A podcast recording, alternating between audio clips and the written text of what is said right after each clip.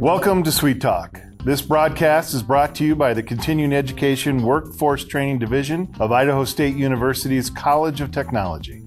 This podcast is part of our continuing outreach efforts, and the format is conversational. We will be having conversations with businesses, professionals, entrepreneurs, community agencies, and, in all cases, difference makers. Now, let's get started with Sweet Talk. Hey, welcome everyone. This is uh, Jason Batalden with uh, Continuing Education Workforce Training, and welcome to Sweet Talk. And with me today is uh, Gabriel Rodriguez, and we are excited to have him today. And instead of me trying to introduce him, I'm going to turn it over to him for this minute. Sure. So my name is Gabriel Rodriguez. I work here at Idaho State University. Um, I invest in cryptocurrency on the side. Oh, So that's what we're here to talk about today. oh my goodness! Now, do you have a disclaimer you got to give? Is that what you're saying? I do. So this is just information. It's not financial advice. So don't take this information and go invest on it and lose all your money. So I will not be held I was responsible. get out and do that. So, Gabe, we are talking about cryptocurrency. Mm-hmm. I'm going to tell you right now up front, I like know this much about crypto. So, Mm-hmm. my questions that I ask you, you know, if you get tired of them, maybe we'll bring it someone else who knows a little something up because it's Sure. going to be pretty base stuff. Sure. But first, my cryptocurrency.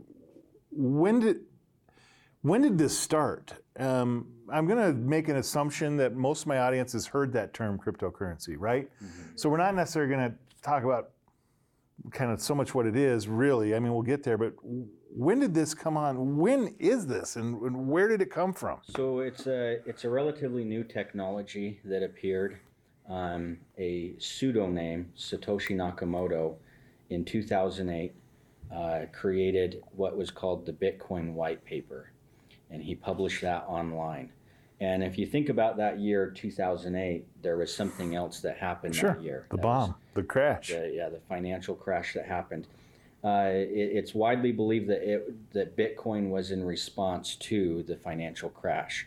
We don't know who Satoshi Nakamoto is. We don't know if it's a person, if it's a man, a woman, an entity, if it's a government. We have no idea to this day who Satoshi Nakamoto is.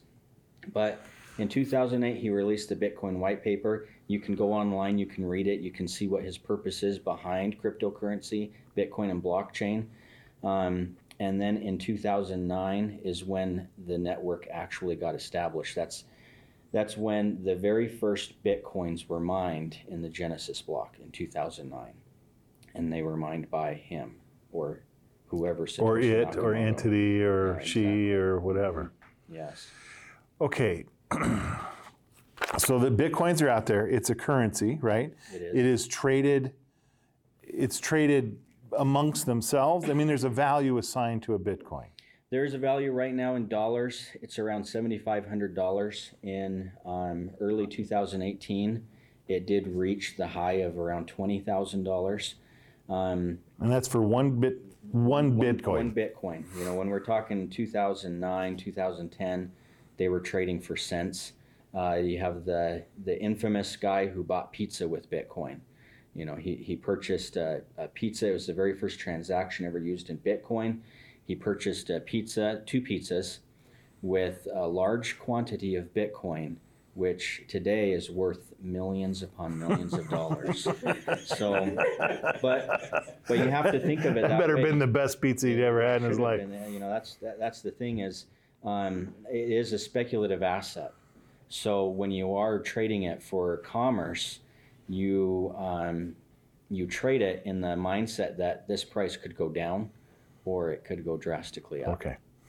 So we have this Bitcoin established. There's a value placed to this Bitcoin that's determined by who determines the value? Buyers. Buyers. Okay. Mm-hmm. So the, the market itself, the market, right? The people Mm-hmm. buying and selling Bitcoin, that's what determines the value. That's true. Okay. And then that Bitcoin is used uh, that's where my question is. How does the Bitcoin get outside of its own little Sure. So cyber world? so before before we started, you talked about blockchain. Okay, yeah, So, okay. so Satoshi Nakamoto didn't release blockchain technology. He released Bitcoin. Blockchain technology is the foundation upon which cryptocurrencies work. Okay. Blockchain technology is a distributed ledger, which is the very first thing we've seen in the world, the very first time we've seen a distributed ledger that's in this capacity.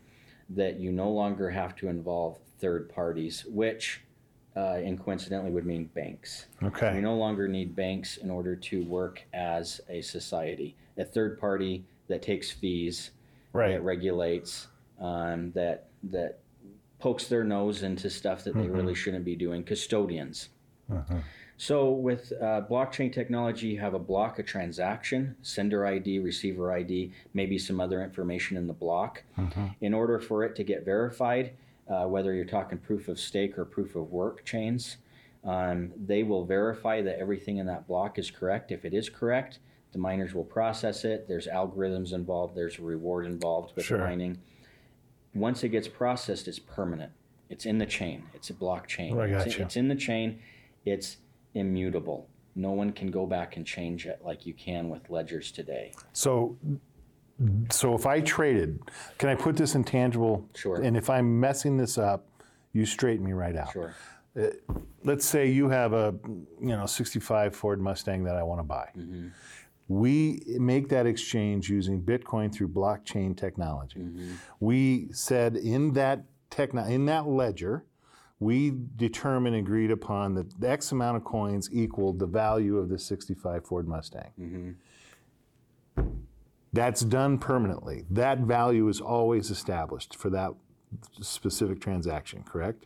So, so you would sell me your Mustang for X amount of Bitcoin. Right. I would then send you that Bitcoin through my wallet. It can be on my phone, it can be on my computer to your wallet. You just give me your address Sure. or I scan your QR code. You receive your Bitcoin, the transaction's It's done. done. It's You- in the ledger, it's Sure. verified. You don't have to do anything else. Right. You're not verifying it, the network is verifying it. Once it's completed, it's completed. There's there's no going back. And there's no fees on that, no There, the fees are very minimal. We're talking uh, for the miners, t- tenths of cents for the people who are mining for, the Bitcoin. for And me and you.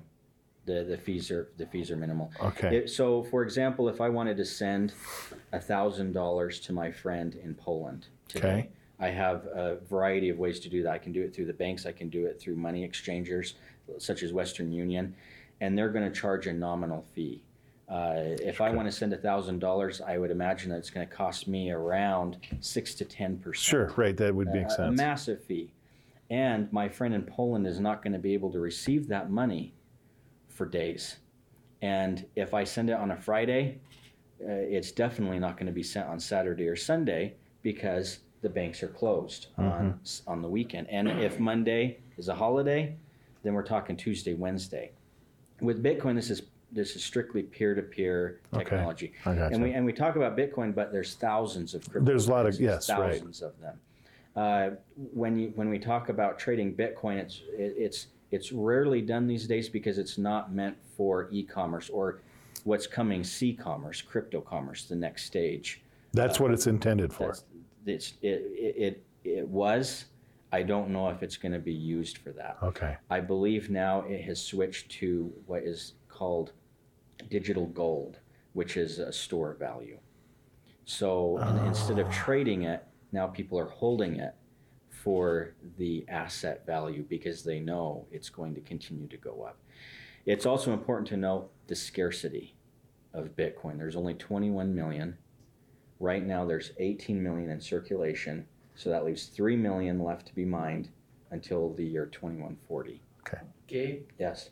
if it's digital, why is there a min, why is there uh, just a, a maximum number? The, well, you can set you can set a maximum number for anything. It also has to do with inflation. So when you look at dollars, it's it's meant to um, really separate itself from dollars. Okay. The problem with United States dollars is if I were to ask you how many dollars were printed today by the United States Federal Reserve, th- there's there's no way of knowing it. There's no transparency with the Federal Reserve. uh, I would estimate that uh, quite a few dollars were printed today. And a couple months ago, billions upon billions of dollars were printed at the Federal Reserve. And, and they just let us know that information. How often do they print dollars? We don't know. Um, so Bitcoin, when there's only 21 million, it does add in that scarcity value. Uh, so with a Bitcoin, you can go down to eight decimal points. You know, here in the United States, we use dollars, we use cents. When you go to the store, something doesn't cost ten dollars point three six six six nine cents. You know, we don't go down that far. We go to two decimal points. With Bitcoin, you can go down to eight decimal points, and they're called satoshis, which you, you can see they got that name from the founder, Right. Satoshi Nakamoto. So you can have one satoshi, all the way down to one satoshi, and uh, um, that scarcity is what's driving up the price. So how do we? I guess this is because I, I'm just clueless. How does one enter into the Bitcoin market? Yeah, I mean, what? I take twenty. Forgive me. I have no. You know, what'd you say it was? Four thousand dollars a Bitcoin now. seventy-five hundred. Seventy five hundred. So I take my seventy five hundred bucks and I, mm. I hand that to whom, so I can take my little Bitcoin home. So there's crypto exchanges um, that you can find online. The number one used crypto exchange, and this is not an endorsement for them, is Coinbase.com. You can go onto Coinbase.com. You can verify your bank account, your debit card, and then transact it and buy Bitcoin. You can buy Ethereum. You can buy a whole number of assets, or you can even enter into a portfolio on Coinbase and buy your cryptocurrencies there. Um, so back back in the day in 2013, when I entered the market, I actually purchased my bitcoins off of eBay, which is absolutely unheard of these days. No way would you. Uh, it would be like buying stock off eBay. Someone selling you five Apple stock, five Apple shares. There's absolutely no reason why you would buy five shares off of eBay. It was the same thing with with Bitcoin. You know, it, it was a it was a huge trust that I had to put in, but it was one of the few ways that I could find to buy Bitcoin. So I bought Bitcoin off of eBay for seventy dollars per coin at that point in time. Um, then I found an exchange called Mt. Gox, and if you're a crypto historian, which soon everyone will be, I'm one of those people that believe that uh, you know just as we know uh, AOL America Online as history in the internet books will know about this exchange called Mt. Gox. And Mt. Gox was one of the very first crypto exchanges that came on board, and they started offering uh, bitcoins for money. And uh, they had a huge fraudulent scam happen where they took uh, millions of bitcoin from everybody and just uh, did an exit scam. And so that really scared a lot of people away from these exchanges. Oh, okay. So as time went on, these exchanges started to become regulated. And Ooh. Hold on now. This whole thing is we don't want regulators in this. So now who's correct. regulating that's this? correct. So you have governments actually coming in saying, uh, we're unsure about cryptocurrency. We want to start regulating this. The, the old phrase, you know, if you can't beat them, join them. And, and that's what we're starting to see with governments around the world regulating crypto and crypto exchanges. Um, and, and that's why you see certain assets on exchanges. That makes no sense. Uh, that makes no sense to me. What, So- what can they regulate? They don't own the. You know, I mean, you can regulate the U.S. dollar, right? Mm-hmm. You can regulate markets that exchange in that economy. Okay, there's my economist sitting over there, Jennifer. How do you how do you do this? I mean, how do how can you regulate cryptocurrency markets? you can regulate who buys them and who gets to sell them. So, so there's been heavy regulation in the United States with ICOs. Okay, it's, it's like you think about the stock when a when an option goes public, you have um, certain number of people that are able to go in and buy the stock at the predetermined price. Then it goes public, and and you have the set price. So you have the same thing with ICOs, initial coin offerings where they're trying to get startup money. Well, no one in the United States can legally invest in initial coin offerings. The whole rest of the world has a great advantage upon United States citizens because we're regulated. Our financial sector says we cannot participate in ICOs.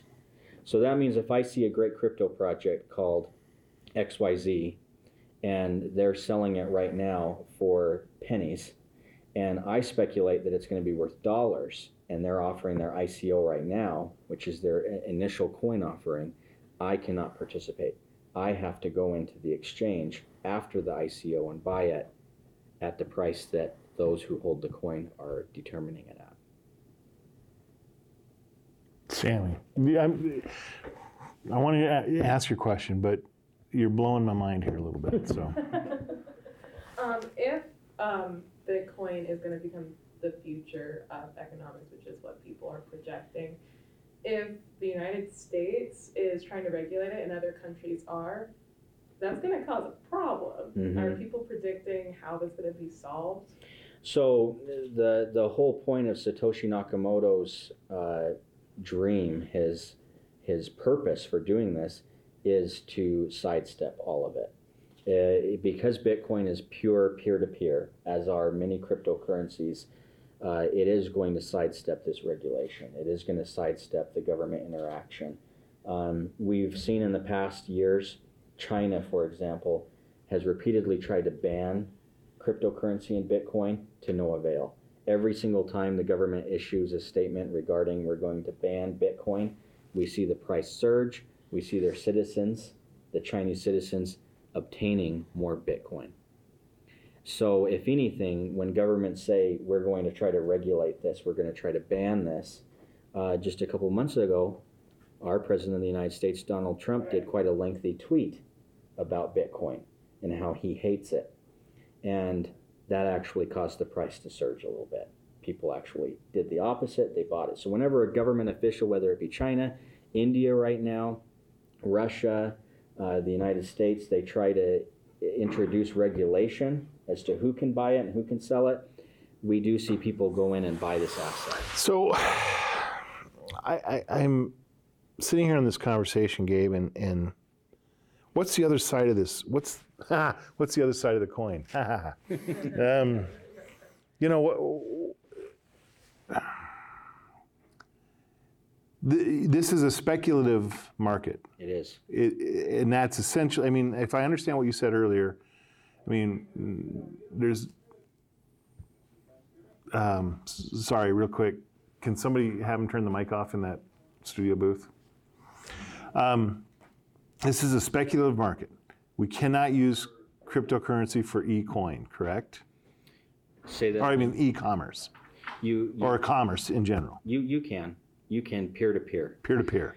So so that's the interesting thing is there's there's a lot of um, use cases and products coming out. So when you go and look at uh, a website such as World Coin Index or Coin Market Cap, and you look at uh, all the use cases that are becoming available, there's literally hundreds or thousands of use cases becoming available Okay. for cryptocurrency. Okay. So when you talk about you you're wanting to exchange cryptocurrency for products or services, there are coins out there or token platforms that are doing just that. Okay. So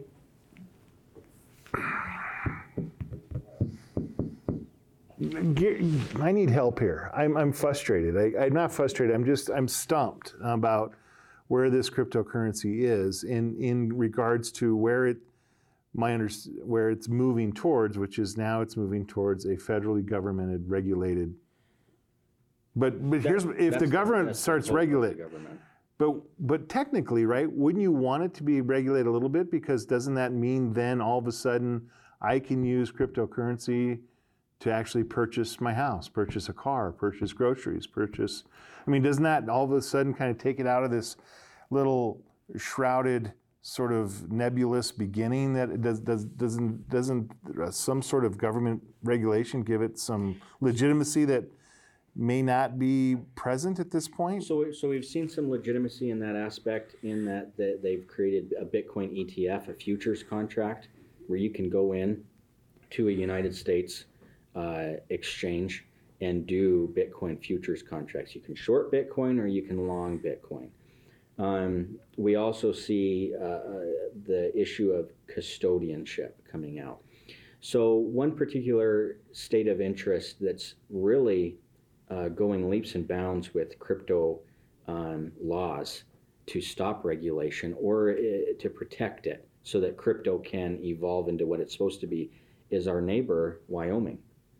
Wyoming, the cowboy state of all states, it's Wyoming that is hoping to become the um, crypto haven of the future. They've actually created a blockchain coalition. And over the past two to three years, they've been passing massive amounts of laws to protect crypto assets and to stop banks from interfering in the crypto atmosphere. Sammy. I have a question, it's a little Yes. bit um, off topic, but um, you mentioned blockchains. Um, how can those be used outside of just cryptocurrency? Okay. Guess what just bumped? Yeah. I want to, we're going to come back to that question. Okay. Gabe, I'm not sure I'm any smarter than, than about cryptocurrency um, when, the, than when this thing started. So I don't, we might, I don't know, I don't even know where to begin, I guess. We need a class on, we need it, and we, look, um, we're going to try to convince Gabe to, to set up his class again. Uh, we, we, we want you to teach, and I, I think I better have the first seat um, when it comes open. Gary, do you get this? No, I don't. Did this make any I'll sense? take the second seat. Did, did this make any sense? Did this, Jennifer? I, Yeah, it's, it's tough to. So, uh, and I, I think that it's hard for people to make sense of it, is keeping a lot of people from investing in it. Mhm. but it's not intended just to be an invest, a speculative investment, is it? I mean, that you said there's an evolution to. Okay, the timer went off. Look, thank you all for coming to, or coming. Thank you for uh, listening to this podcast. And Gabe, thank you for being on the show.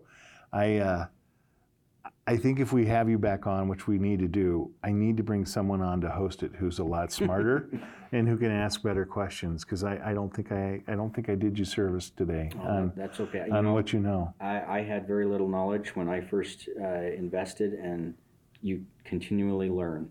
Oh yeah, the learning curve on this thing's got to be tremendous. And, and there are no classes. It's it's YouTube. It's the internet.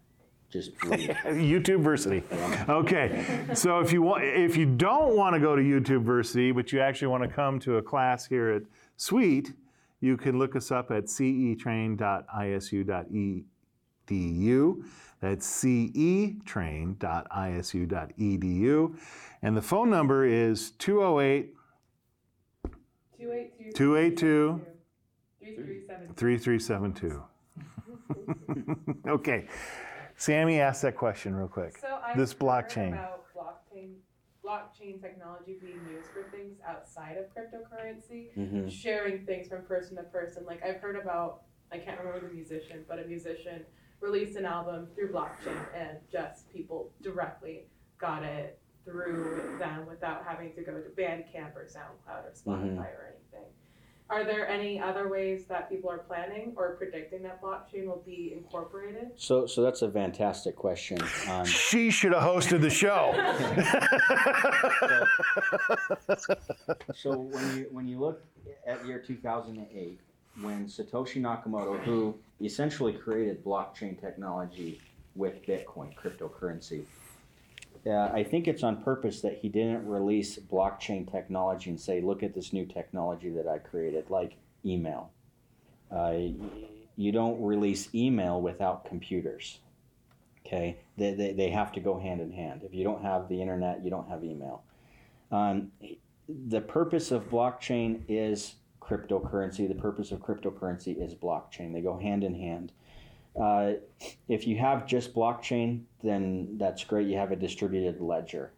But the the purpose is um, financial freedom. That was the purpose of blockchain technology. It has solely to do with transactions. It has everything to do with getting us away from the banks, from the third parties that take fees everywhere we look. Um, it it's uh, using a metaphor. It's like saying uh, there is another purpose for gasoline other than to be fuel for engines. And that other purpose is when you go camping, you To need a little bit fires, of a yeah. help to start a fire. Right. And can you imagine if that was the sole purpose of gasoline? Was when you go camping, you have a little tiny uh, liter of it to help start your campfire. There'd be no gas stations. You would find it in the store in one little compartment on an, in an aisle next to the firewood that you can buy at Albertsons. Um, that's the same thing with blockchain technology. Blockchain technology without cryptocurrency is that gasoline sitting on that shelf. Blockchain with cryptocurrency, it's now found everywhere you look, around the corner. And um, some say it is the most disruptive technology the world has ever seen. It will be more disruptive than the internet itself, blockchain technology. So you couple it with cryptocurrency, we're talking about a huge, huge movement here that we're still in the very, very, very early days of. Okay. I have a question. So, the stock market is also speculative, right? Yes. But then the government does not try to stop people from actually participating in initial stock offers. So, do you think maybe it's because the initial stock offers are in US dollars, so the government is just trying to protect its currency? That's why it's stopping people from. So, so, so, so that's exactly, that's exactly the point. Um, we've seen representatives when they question, so just recently Facebook, Mark Zuckerberg just took a lot of heat for his. uh, Oh, his For his digital crypto, currency, yeah. cryptocurrency called Libra. And you saw a lot of representatives attack him on that very point. Why, why not use the dollar? What's wrong with the dollar? Why not use the dollar? Well, you have you have a lot of problems with the United States dollar, and it's due to corruption. You know, number one, you got off the gold and silver standard. There in 1921, when there's the crash on the banks, there was a run on the banks mm-hmm. because people wanted to get their dollars and coins out because they were backed by gold and silver. If an economic collapse happened in the 2020s, that paper money is toilet paper Yeah. it's worthless. So the whole purpose behind cryptocurrency is you hold the asset. So you can go onto the exchange, you can buy cryptocurrency on the exchange. It's still not yours, and that's that's a that's a big point in the um, crypto sphere. Is if you don't hold the private keys to your coins, they're not your coins. So you can go onto Coinbase and you can take seventy five hundred dollars and you can buy a Bitcoin and leave it on Coinbase. You know, it, it's secure. You have your account, but it's not 100% secure. It's not 100% yours because it's under a third party custodian. What you have to do is then you have to withdraw that Bitcoin to your hard drive, to your ledger, to your paper wallet. And when you hold it with your keys, it is your asset. No one can take it from you. No one can censor it. No one can say it's a holiday. You don't have access to your Bitcoin. It's yours and there's only two other things that can do that in this world, and that's precious metals, and that's real estate that you own outright with no uh, note to the bank on. Great, great presentation on that. So a Bitcoin has to come and reside with you for full control. That's correct. What if it resides in the cloud? Is it yours? So you wouldn't do that. That would that would be taken out of your control. So, It, yeah. So There- There's a risk putting it somewhere else. right. So right. it has to end up in a hard drive in your house. It, and, and so crypto, it's encrypted. It's encrypted with your private key. As long as you hold your private key, you're responsible for your private key. If you let your private key slip, if someone else finds your private key, if you let that be public, they can take your Bitcoin, they can take your cryptocurrency, and that's the that's with any uh, digital asset that you hold. So, just as uh, as you would with your credit card information and your social security number, you you would never write those on a piece of paper along with your name and address and let it fly into the wind as you wouldn't with your private key. So so that's a big yeah. big big thing is Yeah. if you hold your private key, you hold your coins. But if you don't and you leave them on an exchange like Mt. Gox in 2013 2014, they're gone. And to this day, they're still gone. Mm.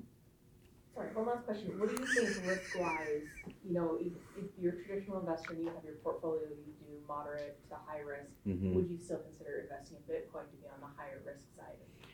A lot of people do. A lot of people do consider it to be high risk because, again, there's the lack of knowledge on the subject. And I think that's for a reason. I think that it's for a reason that there's not a lot of knowledge out there, uh, whether that be censorship, whether that be uh, reluctance to get out of the traditional financial system. I don't want to be the custodian over my assets. I feel safer uh, every month giving a third party company Ten percent. uh, t- yeah, a percentage of my income. They'll hold it for me, and I trust them that when I retire, they're going to send me my checks. Um, the the trust is starting to uh, leak a little bit. You look at the pension crisis that's happening in the United States. You look at the upcoming economic crisis that's happening. That's stemmed from 2008. 2008 was a warning sign. They slapped a band-aid on a dam and they kept building the dam and you know we're, we're looking at 22 trillion dollars in debt for the united states. It's still rising. It has been rising. Um, you, you see the push for millennials to really start investing in 401ks to invest in real estate to invest in these topped out assets. And um, it's just not going to happen. Uh, they're not going to take that risk. And they're going to look at assets that they can hold that aren't held by third party custodians, which would be the banks. Okay. All right, we got to be done. And not because it was boring, but we're like at 90 minutes now.